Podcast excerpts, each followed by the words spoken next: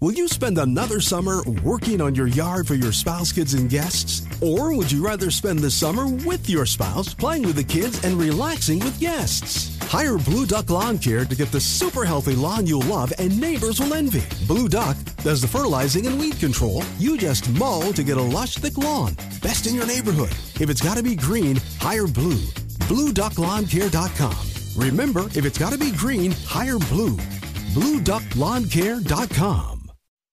Hammer and Nigel. Can you believe these characters are weirdos?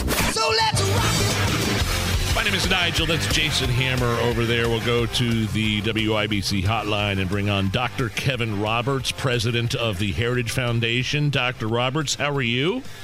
I'm doing great. It's a pleasure to be on with you. Thank you for coming on with us. Before we get started, there's so many different avenues we could go down. I definitely want to talk about this quote unquote border bill, but maybe just fill our audience in for the few people that may not be uh, familiar with what the Heritage Foundation is all about. Well, the Heritage Foundation, as I like to say, is the people's outpost behind enemy lines in Washington, D.C. We're, I think, the only organization headquartered in Washington, D.C., who actually cares about the common sense interests of the everyday American. And we do that with policy and advocacy for that policy. So it's a great privilege for us to do what we're doing here in Washington. Okay, let's start with this. they're calling it a border bill. I don't know if that's maybe it's a Ukraine border bill. Um, what what major red flags are you seeing with this, doctor? Well, a few. The first is, as you indicate, it, it's a massive Ukraine spending bill that masquerades as a border security bill, and it doesn't doesn't do that at all. And to that point, point number two, for someone who might be duped into thinking, well, we have to do something on on the border, the answer to that's yes, but it's not this bill. I mean, basically, in short, what the bill would do if passed is codify, it put into law the existing situation. And the existing situation is wholly created by the President of the United States and his administration. Therefore, they need to fix it. Uh, President Biden could reverse course on the border lawlessness in an afternoon. And we would see the effects of that in, in weeks, if not days. But the third thing, and I think this really speaks to the, the, the problem here in Washington, is that even members of the Republican Senate conference believe that they can dupe the American people into believing that this bill actually does something that it doesn't. And so I'm I'm really gratified to sum up here on a hopeful note that in the last 36 hours this bill has gone from being very much alive to being very much dead. Obviously, we have to continue to work against it, but this is not the answer to securing our southern border.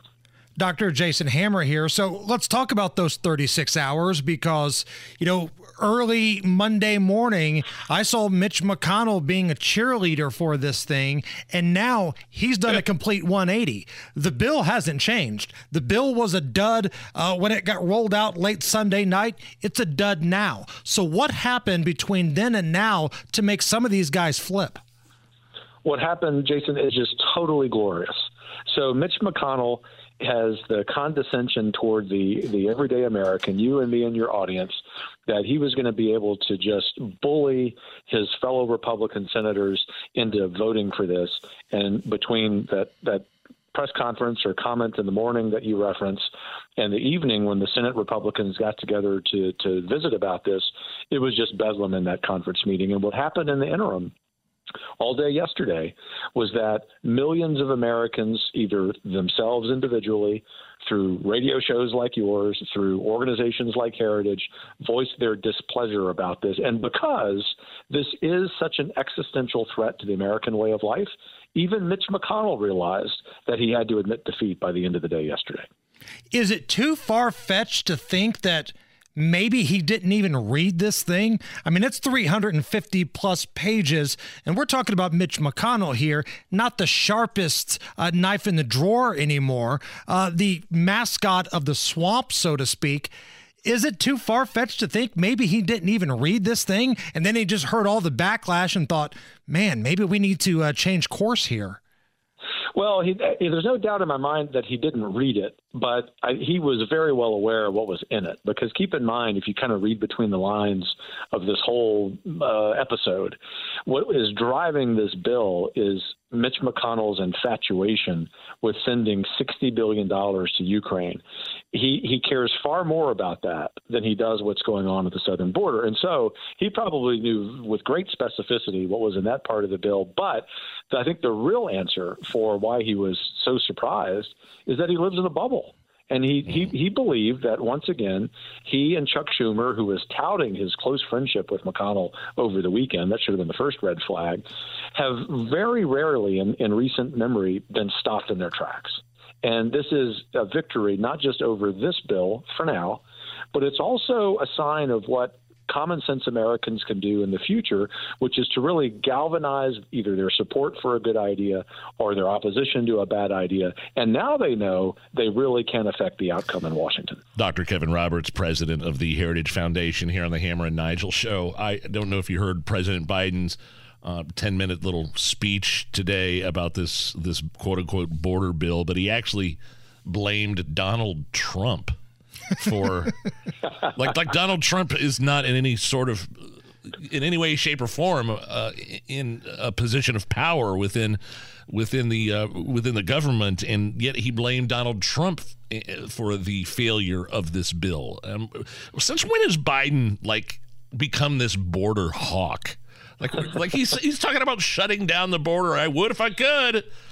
Shrugs his shoulders, but that's not really the way it is, is it?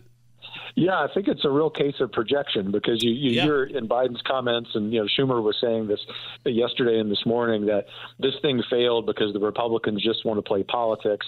Actually, this whole thing was created because the Democrats and a few Senate Republicans wanted to play politics. They wanted to play their politics with Ukraine to get funding there, and they wanted to play politics rather than policy with the border security. And so, in fact, it's it's Biden and his party primarily who've been playing the politics. But to your point, it's also Biden who created this mess. Think about what the border situation was the month prior to Biden taking office in December of 2020 and what it became just three or four short months thereafter.